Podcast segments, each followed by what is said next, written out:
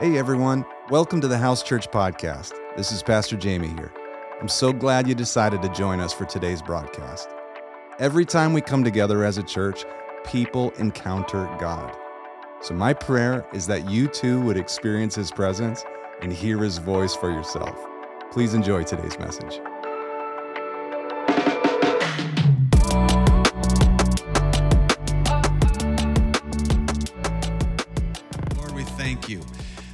Presence.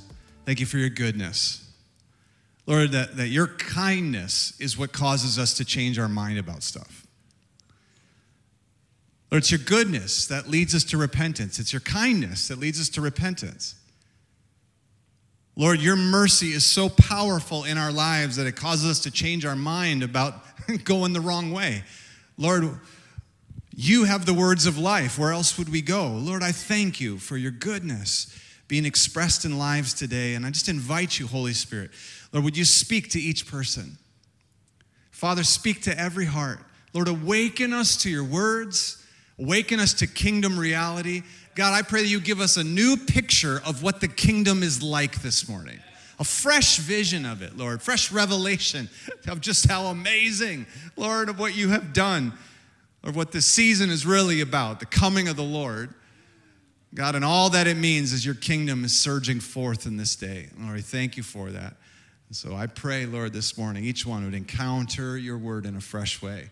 In Jesus' name, all God's people said, Amen. Amen. Come on.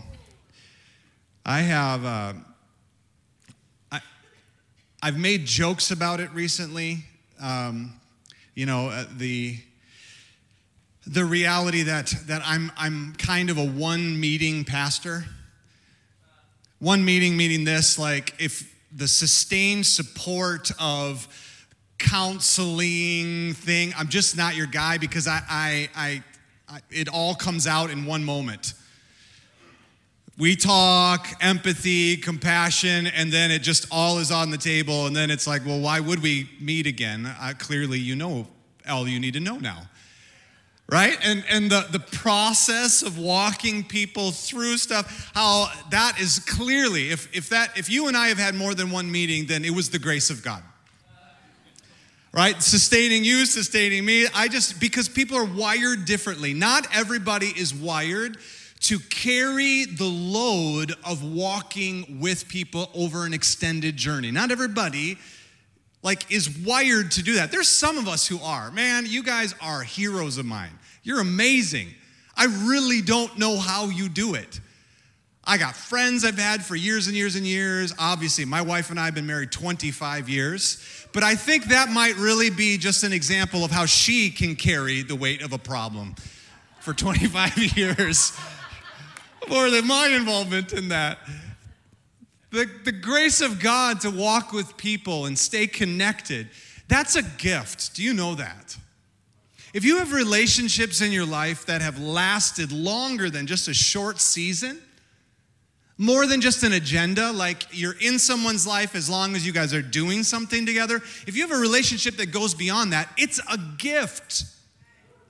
It's, a, it's an expression of God's grace working in you to walk in harmony, in union, in connection with people. It's an example of God's redemption in your life. Because sin separates, brokenness separates, pain separates. Has anybody ever been disappointed? Anybody? Been alive for more than five minutes? You ever been disappointed? Right? I mean, I got a, how many Vikings fans I got in the room?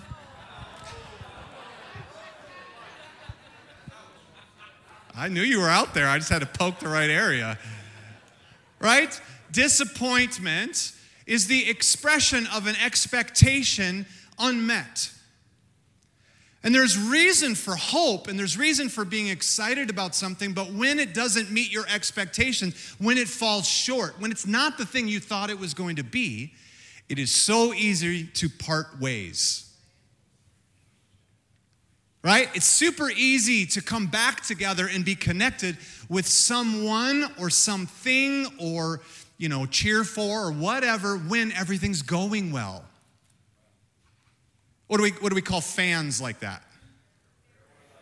Fair weather fans. And in Minnesota, are there any fair weather fans?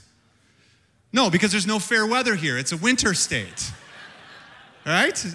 It's demonstrated in our sports culture, right? Fair weather fans or bandwagon, right? Like someone jumps on the bandwagon. It's because things are going well and now I want to be a part of something that's going well. Why? Because I don't have the pain of disappointment creating separation in our relationship. How many know, though, like if you're going to have a real relationship, you're going to have to have some tools to move beyond your disappointments? If you're going to have any real relationships, it's one thing, man. It's one thing to attend a church while everything's going well. It's another thing to attend a church for the long haul when stuff isn't when people are struggling, when it's difficult, when you got to walk through storms with people, man. Like if your social circle is all sunshine and roses, then I would say to you, you don't actually have real friends. A little early, early in the sermon. Sorry, I'll back up. Let's talk about the Vikings again. The Packers. Let's make Packer jokes, right? Listen, difficulty is a part of walking through life. In this world, you will have trouble. But take heart, Jesus has overcome the world. There is something in Christ that allows us to overcome disappointments, to overcome sins, to overcome the pain that people bring into your life, to walk in union with one another. There's something in Christ that allows you to go beyond fair weatherness, go beyond like the only time that we're walking together is when we're doing something in excellence. And if, man, if you fail me though, I'm stepping back. If you parent that way, it's going to be a short lived relationship with your kids. Because if you keep putting pressure on them to perform, it's going to injure the relationship long term. Because they're never going to live up to your expectation. And kids already carry that. Every child wants dad to approve of them. Smile, come on. We're getting real. Uh, this morning, I want to give you the solution. And it's not difficult, it's what Jesus has done for us. And I think sometimes we think about the reality of what Christ has done, we, we, we compartmentalize it we're going to talk about overcoming disappointments. We're going to talk about mercy. We're going to talk about forgiveness. We're going to talk about that as a concept, but I want to give you real, like, man, you're going to walk away with some hooks, some, some traction here this morning. We change because we start to see something differently. What if we're framing the problem wrong? What, what if you're thinking about, you're approaching the problem in, in, in a way, like, right? We, we, go, we go, okay, we need to solve this problem. And in history, we've only ever solved this problem this way. So we just keep thinking that way. And then the new guy comes along. Somebody new to the company, somebody that's not a part of the culture, someone that's, and they just go, hey, uh, why don't we just do it that way? It's like, outside of the box. And you go, oh my goodness, it was there the whole time. I just couldn't see it. Because I had been thinking about this wrong. I had been framing the problem wrong. That's what revelation does. The Holy Spirit reveals the word. It's been there the whole time, and then suddenly He just pulls the veil, and you see it differently. And dude, all, all of a sudden you go, oh my goodness, Solution's been there the whole time. I have just been approaching it in a difficult way. And it doesn't have to be difficult. And that is good news. Is good news. You guys are to have a fantastic Christmas, and your relationships with your family are to be rocking. Right? Like it's this is a season for connection for you, not division. This is a season where, where truly the warmth and love and care and connectedness within the family unit, it is more than possible. You are going to steward it. I'm declaring these things powerfully over you right now. You should let an amen come across your heart. So be it unto me. Peter brought up the problem. Peter said to Jesus, this is in Matthew 18. We're going to walk through Matthew 18. We're going to look at it differently. So if you got a Bible, you can turn there. The rustling of the pages is encouraging.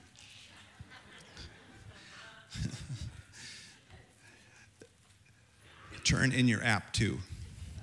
Matthew 18.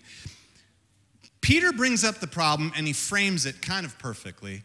And Jesus' response blows them away. And it should blow us away. If you have if you've been alive in the last six months, if you've been interacting with people, if you have really, it's longer than six months. It's kind of since 2020.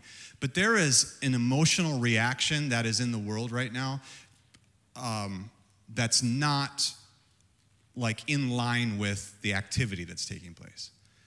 There's a reactive emotional response out of people right now that, that a moment of frustration will cause an avalanche of emotion in someone where the, it shouldn't have caused that. It's, it's not equal. If you found yourself reacting, triggered, carrying a, a, level of emotion in you, and you're like, man, why, why am I stuck here? This message is for you.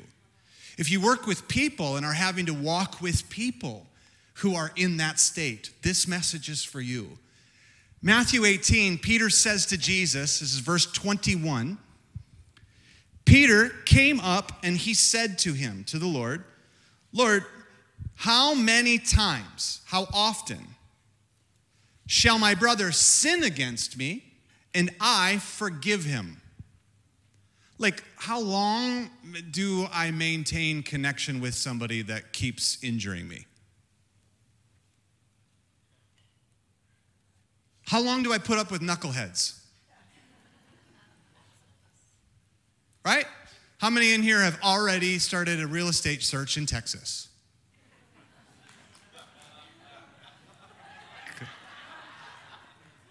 Yeah, there's like 10 people in here I know of that are I'm not poking at you. I'm not even making a joke at you, but I am joking at the political climate, right? Because there's some kind of perspective that says, like, man, if I could move, then all my problems will leave me. But have you noticed that there's a commonality with your problems, that they follow you wherever you go?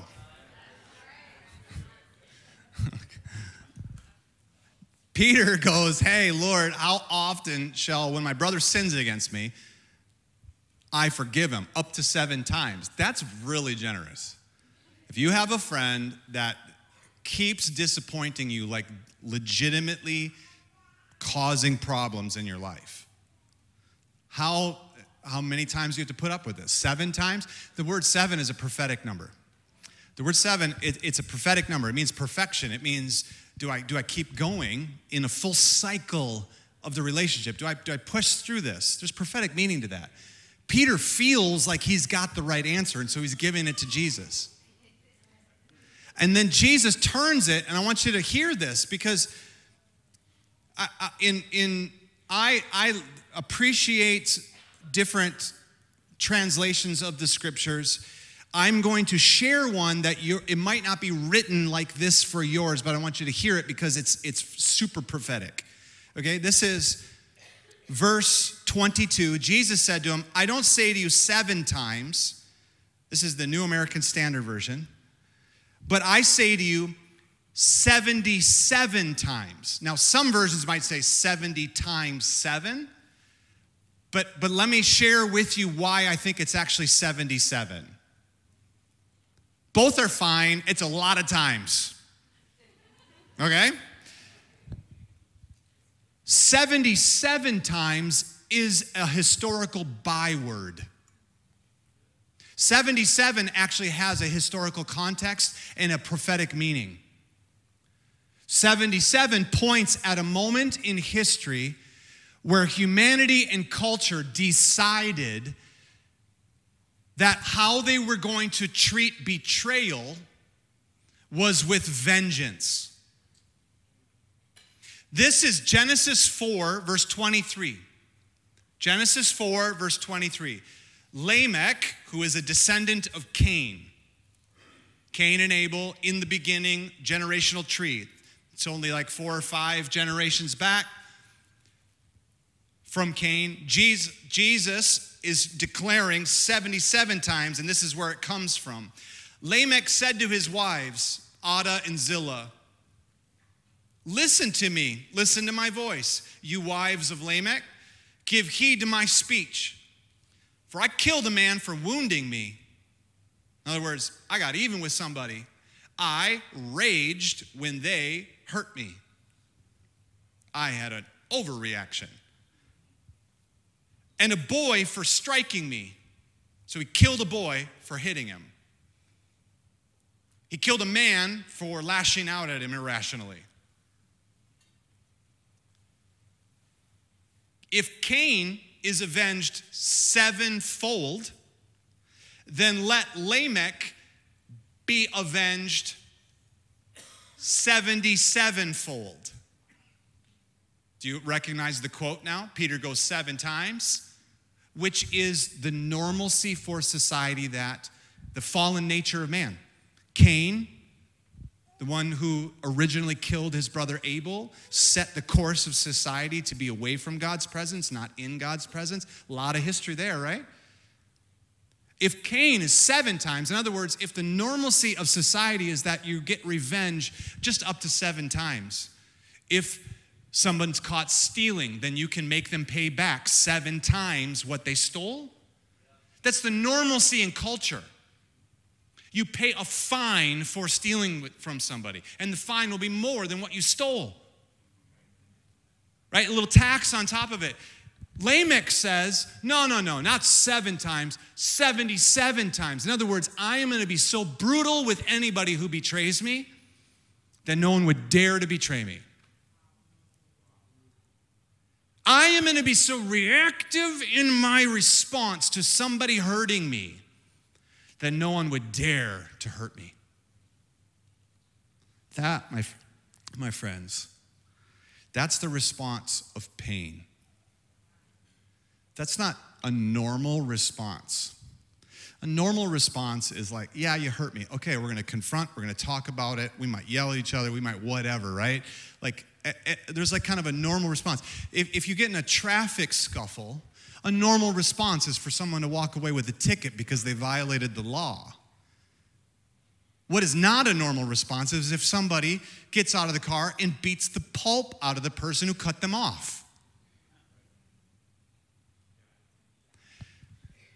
That's a 77 fold response. It's a violent reaction that is, and that thing, my friends, that's spiritual. That is a spirit.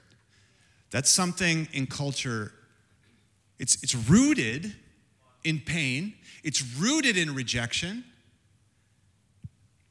but it's not a good response. And what's Jesus say to Peter? He goes, No, Peter, no, no, no. We're not working with societal norms anymore. I need you to overreact with mercy. I need you to be violent about giving someone mercy. I need you to not just take it on the chin and go, yeah, it's fine. I need you to overreact with such mercy that you serve the person who hurt you, that you give to the person that stole from you. I need you to so overdo mercy that it erases, it goes against that spirit of revenge that's in the world. And then look at what Jesus says. Verse 23 For this reason, the kingdom of heaven can be compared to a king who wished to settle accounts with his slaves. What is the kingdom of heaven like? That question, this is what Jesus is teaching his disciples. He says, Hey, this is what it will be like under my rule. What's the kingdom like? What, what's, what's God's version of society look like? What, what, is, what is it that God is after? What's the picture of what it's supposed to look like? Because, man, I know it when the picture's off, right? You feel that? But we don't always know how to do it. And Jesus gives us a picture here. So we ask the question we go, what's the kingdom like? What is it like with Jesus as king? What's God after in society? What is the Lord wanting you to behave like in accordance with what his kingdom is like? He needs you to see that clearly so you can behave this way. So, what's the kingdom like? Jesus goes, Peter, I want you to get violent about mercy. I want you to overdo mercy. And for that reason, because I want you to overdo mercy, this is what the kingdom is like. Let me give you a little story. It's like a king who is choosing to eliminate debt from society.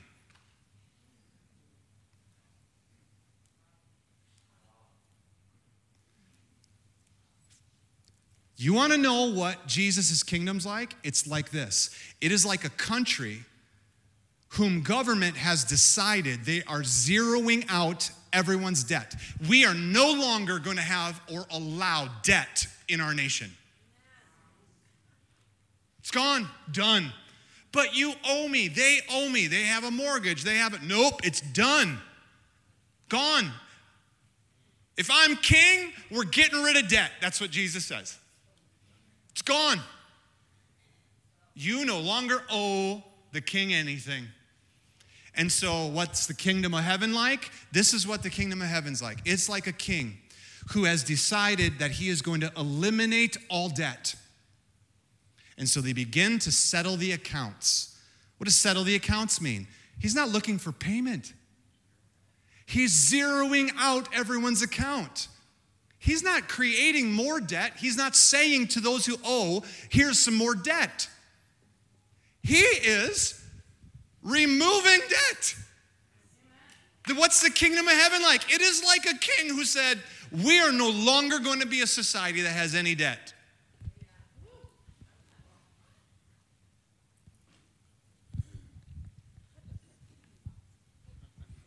I don't know about you, but that can get me happy. Jesus is saying this. Why? Because within society, revenge has been woven into culture. I have to protect myself. I have to get my own. I, if we're going to have repayment, like I need repayment, and I'm going to have to defend my right for repayment, and I'm going to have to create that pressure in order for repayment to come. And Jesus is saying, nah, what if there's no repayment at all? What if we just go ahead and zero out the debts? This is what heaven's like.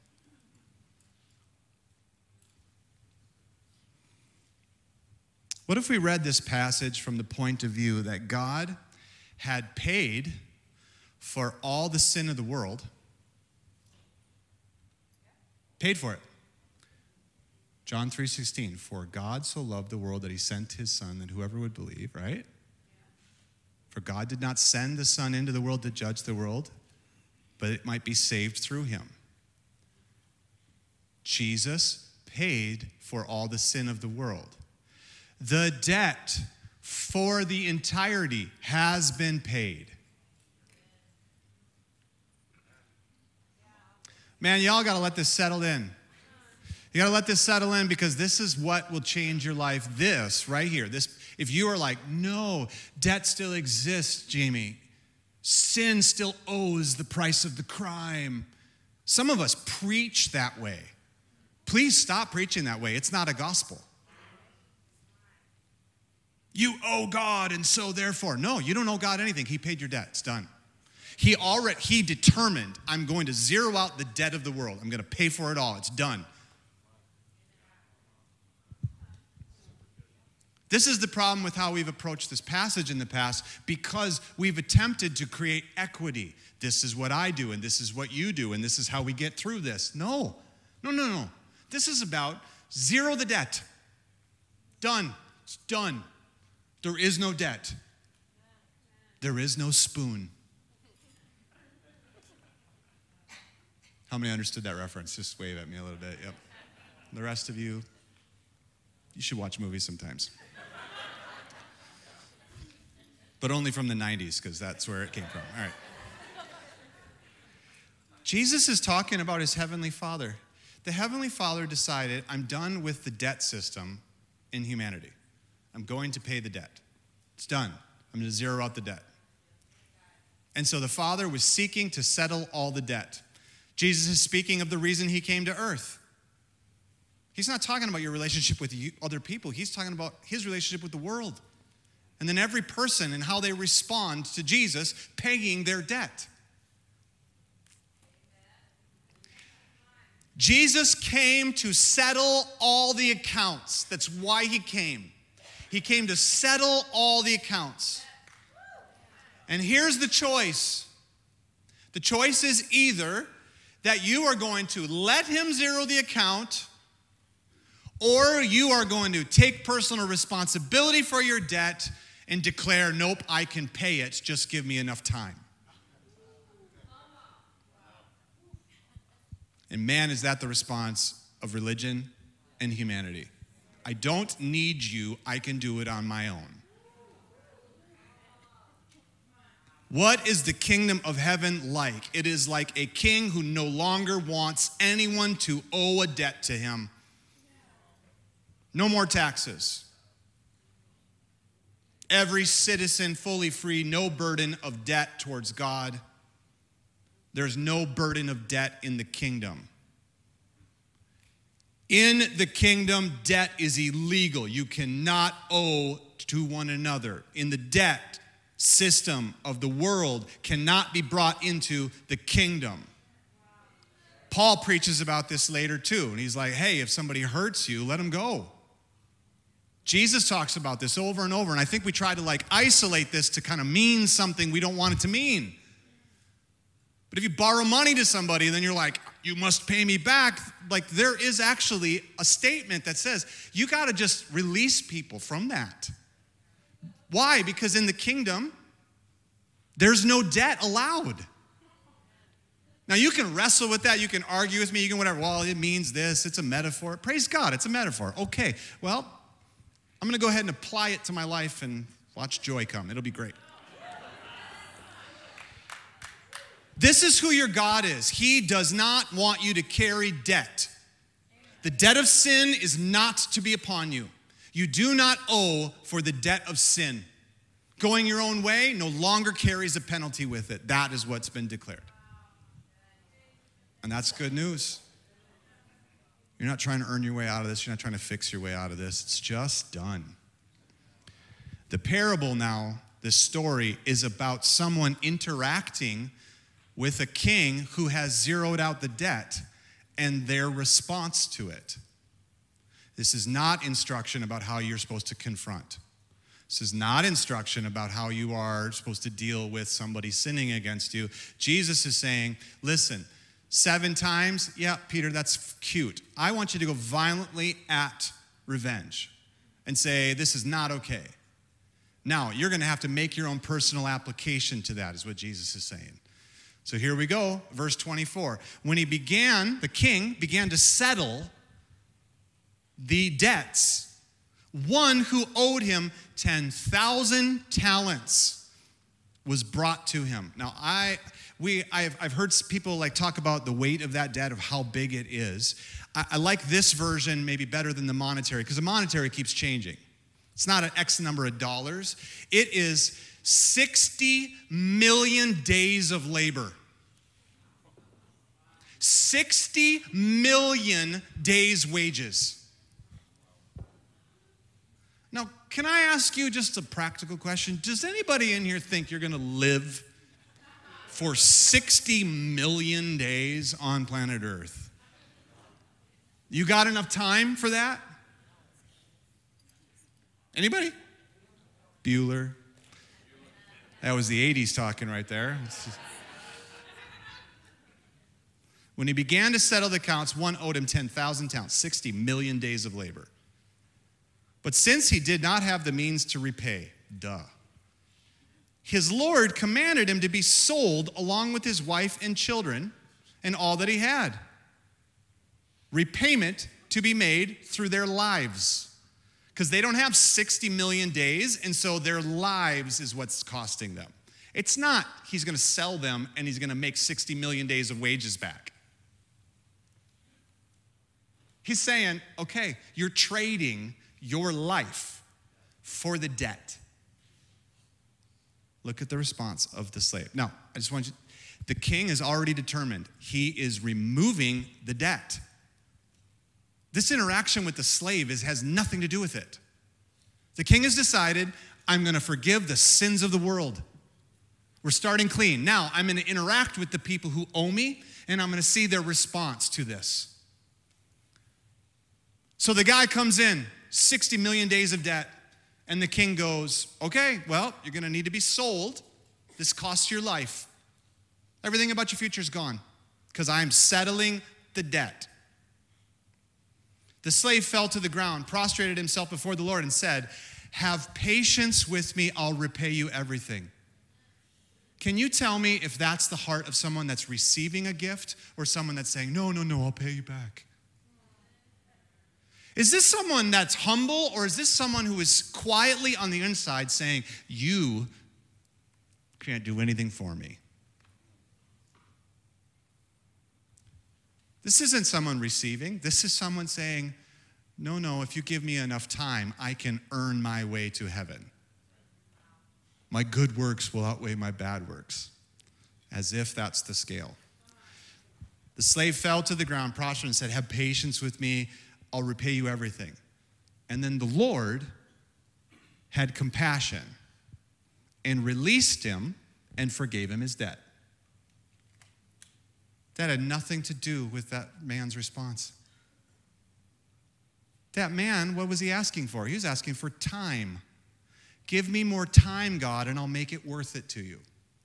Give me more time, God, and my, my good works will overcome my debt. Is that ever true? Can somebody ever actually fix the damage they've done? Someone hurt you, can they actually fix it? No, it's, it's done. You got hurt, they did it. There's nothing you can do. The pain is there. The only answer to this is either that you eliminate them from their, your life, goodbye, I don't want you in my life anymore, or you forgive their debt.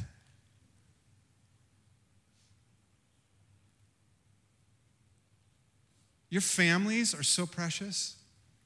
Do you really want them divided? Is your point of view that powerful and that needed? Parents, that you would divorce yourself from a child who isn't going the same direction as you? Don't you think that mercy is what's supposed to? Okay. The slave owed 60 million days of labor. It is an impossible debt. He's never going to repay it. The king is going to settle the debt. The slave's debt is going to be wiped out. But the slave was not receiving the compassion or the mercy. He asked for time. I can work my way out of this. I'll prove it to you that I'll be a faithful husband. No, you won't. You're going to fail again. And it'll be maybe in a different way, but you're going to keep failing. Why? Because you are human. And the only way to remain in the covenant relationship is to continue to forgive each other. You're going to have to let mercy reign. You want to stay in relationship with that son, that daughter who's going a different way than you want them to go, you're going to have to let mercy be your choice. It's the only way. The slave walked away with his debt cleared, but he himself never acknowledged his need for mercy. He didn't acknowledge what the king was actually doing. He walked away and went, Woo, I have more time. And we know it didn't transform him because his actions immediately following him tells us what's going on in the slave's heart. How do you know if you're walking in mercy? How do you know if you've received transformational mercy of the blood of Jesus, removing your debt? You have been set free. How do you know that you are saved? By the way you forgive others. By the way that violation to you, how you respond. Did it actually settle the account, or are you still working from a debt system? Do you still feel like people owe you? Friend, be careful. Because the king has decided that the debt system is eliminated from his kingdom. It's illegal to behave this way.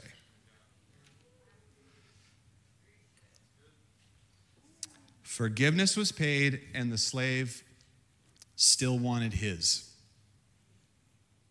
We know that mercy didn't transform him because of his actions. Look at verse 28.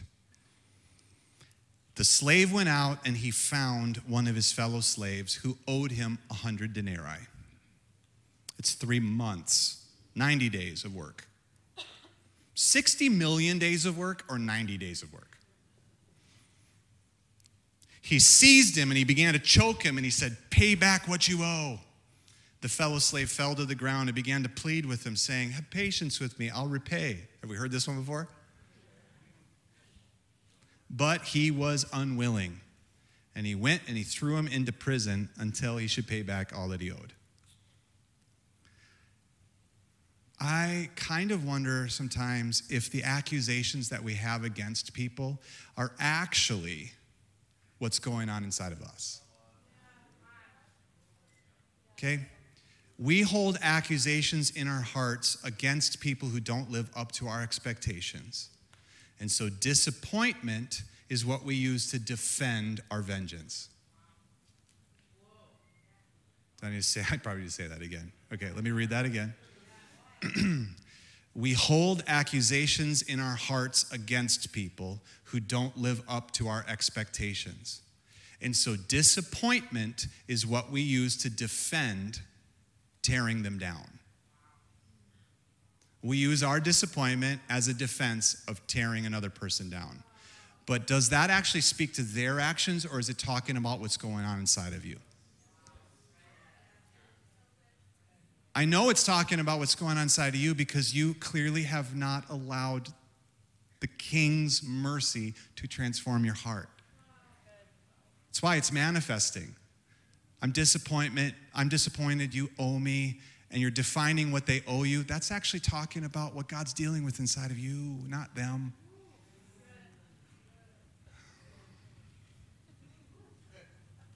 The man's debt was paid on the outside, but he was still carrying the debt on the inside. If you, if Jesus has paid the debt of the world, but you don't let his mercy transform your insides, your life will keep expressing the pain and weight of sin. Because forgiven people choose to forgive people. That principle is seen everywhere right? We love because he first loved us. You got to have it touch your life and then you can express it. We see God and then we're transformed into his likeness. That's because when you see him, he is revealed and you become something. You can't become something until you see it. The sign that you have been saved is that you have mercy on people who don't deserve it. You're in the kingdom because you behave this way. Verse 31 When his fellow slaves saw what happened, they were deeply grieved. They came and they reported to the Lord all that had happened. What are they reporting? They're reporting somebody violating the king's rule. The king's rule was there's no debt. The king's rule is you don't get to hold debts over people because I've chosen to eliminate debt. So the kingdom is like a king who eliminated all the debt. And then this guy who did not receive the mercy goes out and tries to express the law, holds the other slave accountable. You owe me. The other slaves, the people around him, go, Oh my goodness, and they're grieved. Why? Because the king had wiped out all the debt. So they go report it to the king. They go, man, somebody is still behaving like the old nature. Someone is still behaving like people owe you. Someone's still behaving like Lamech or Cain in the kingdom. And the king, look at what it says. He summoned him and said, You wicked slave, I forgave all the debt. Should you not also have had mercy? in the same way that I had mercy on you. And then the Lord, moved with anger, handed him over to the tormentors until he repaid all that he owed him. And then Jesus' statement here is so powerful and it should shock and awe you. My heavenly Father will also do the same to you if each of you does not forgive his brother from his heart.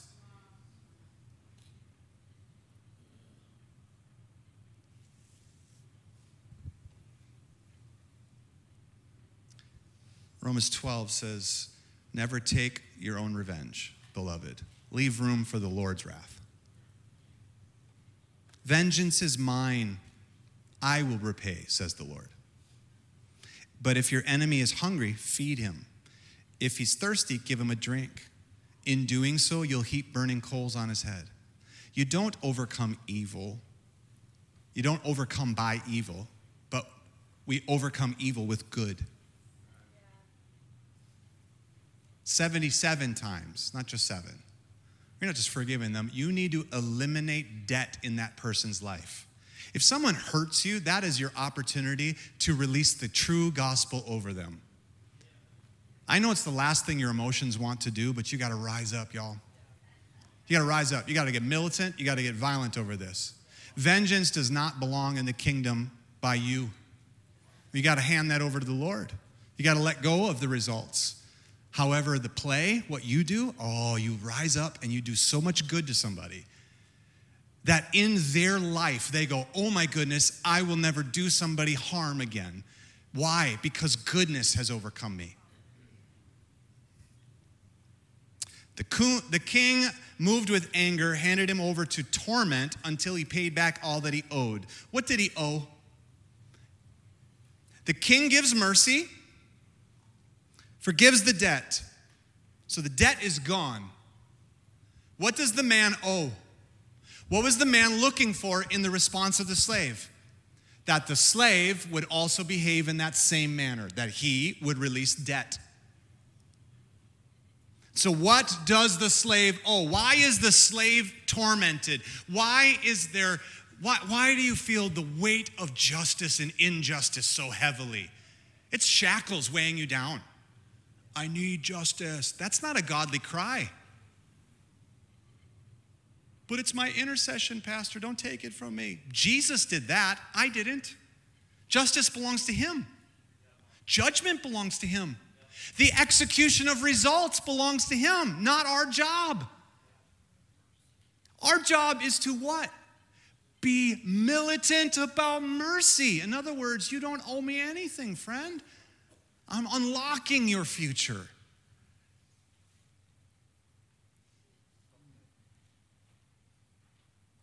That'll transform your dinner table.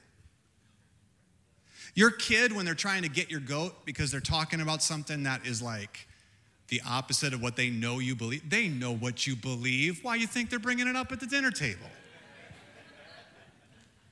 They're testing. They're testing you. How do you respond? With fear, control, anger? Do you got to get even with them? What's going on in your heart? It's an invitation for you to overwhelmingly, over the top, be good to them and watch their lives get transformed.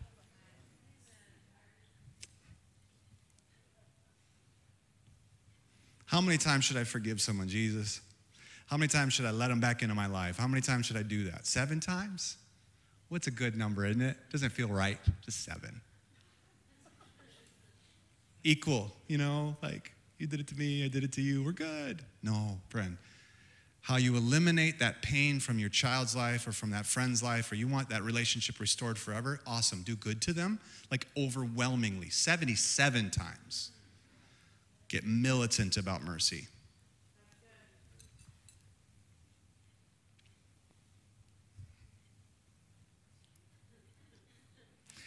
We're heading into the holidays. We're closing out 2023. Wouldn't it be nice if you got a phone call from good old President Biden? And he said, Wow, I have good news for you. I've eliminated your debt.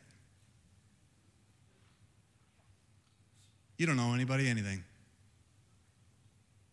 How does your heart respond to that? Woo!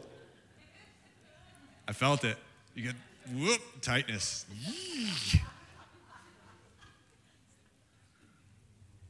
Isn't there certain groups that deserve vengeance?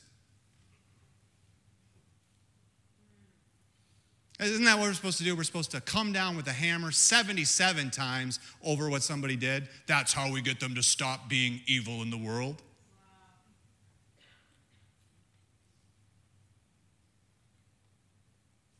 Or, I don't know, maybe the kingdom is another way.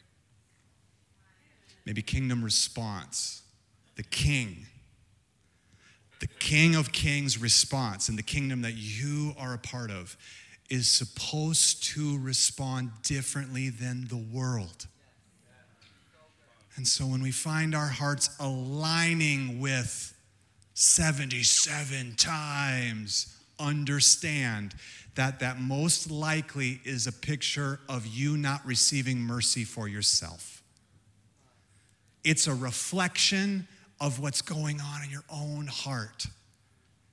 It's an expression of, yeah, we need the bad guys to get theirs. That's an expression of you feeling like the bad guys in your life haven't got theirs.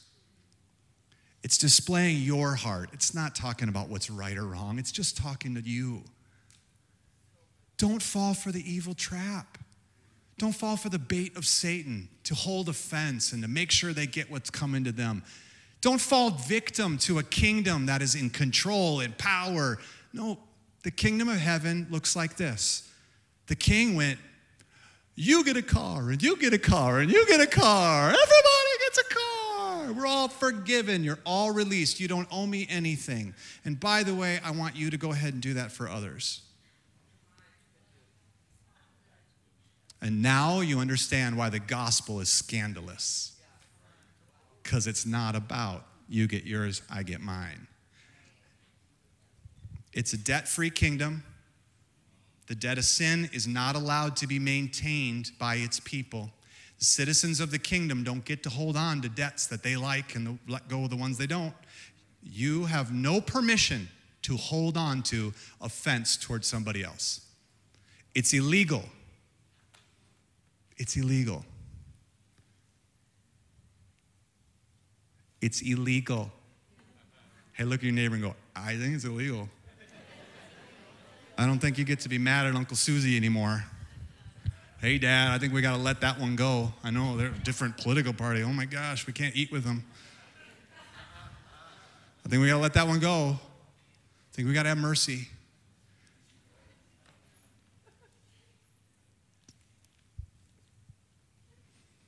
Just stand to your feet. Forgiveness and mercy are not optional to the followers of Jesus, they're not options. Forgiveness is the choice to let it go, to let go of the offense. Mercy is the choice to turn over justice to Jesus. In other words, the result of this, what happens, the outcomes, you got to let it go. You got to let Jesus be the one who gets to conduct outcomes. That is how you end up free. That's how you end up condemnation free, how stuff won't stick to you anymore. Just put a hand on your own heart this morning. Oh, joy to the world. The King has come. Peace on earth and goodwill. He forgave the sins of the world. What about you? Has there been a moment in your life where you have let go of your right to pay your own debts, make your own way, and you've gone, okay, turns out I actually need you, God? Are you still clinging to worthless deeds? You got to let it go, friend. You got to let the Lord's mercy transform your insides. People don't owe you and you don't owe God. He forgave you, He released you. Will you receive it this morning? Because if you receive it, see, it's the greatest gift of all time. It is the gift of eternal life. You did not deserve it, it is not by your works. Nobody gets to boast before God. Oh, I made it, I did it. Nope, you don't. You only can receive. God is about to take all the pain and the pain, the, the sorrow, the stuff that has caused big messes. He's about to take all of that and he's about to wipe it clean and release mercy over your family, but it's like a domino. It's got to start with you. I know that you made bad choices. Are you willing to be forgiven this morning? Are you willing to let it go? Or are you still trying to work? I know somebody else hurt you do you need them to do something before you trust again? Or can you go ahead and release it to the Lord this morning? How about becoming militant about mercy and kindness, overcome evil by heaping goodness on those who have hurt you? What's it look like? Someone stole from you? Awesome. How about writing a $1,000 check and go dropping it off in their mailbox? as a gift to the person who swindled you. You think that would do something to your heart? I bet you'd be free from the pain of it. Father in heaven, I thank you that your hand is upon your people and that the good news of Jesus, that you're with us in this process and that your kingdom looks like a debt free kingdom. I'm so glad, Lord. Thank you. Thank you for the jubilee of heaven the kingdom jubilee, the release of all debt. God, I thank you for that. I bless your people this morning. I declare mercy over you, my friend. The Holy Spirit has come. The Holy Spirit has come and He is anointed for the purpose of releasing people from sin. He has anointed you as a priest you need to be and receive this mercy, and then you get to extend it to others. And so, friend, if you'll receive this morning before that Christmas gathering, announce to your home, announce to the heavens, declare over your family. Lord, I release every one of these people from the debt they owe me. I let go of my pain. Yes, they disappointed me. Yes, they hurt me. Dad did such and such. Mom did such and such. This morning, Lord, I am unlocking our family that mercy would flow. I'm no longer holding the debt. Holy Spirit, let it start with me. So I receive your mercy afresh this morning, Lord, and I proclaim it to our families. Be forgiven, be released. No more debt. You don't owe me nothing. God, I bless your people. May the Lord bless you. May the Lord keep you. May the Lord be gracious to you. May his kindness and his face and favor mark your life. His grace provide for you and heap upon him his goodness upon you. And his peace would guard your hearts and your minds. That you live in this kingdom of bounty, debt free, in Jesus' mighty name. And everybody who dared to agree with this message said, Amen. Come on, can we give a good clap to the Lord this morning? Thanks for listening to this week's sermon. It's our hope that God touched your life in a truly meaningful way. And if you were impacted, please let us know by writing a review or share it with friends. If you'd like more information on the House Church, we would love to connect you with our community. Please visit us at ithehouse.org for more information. We'll see you next week.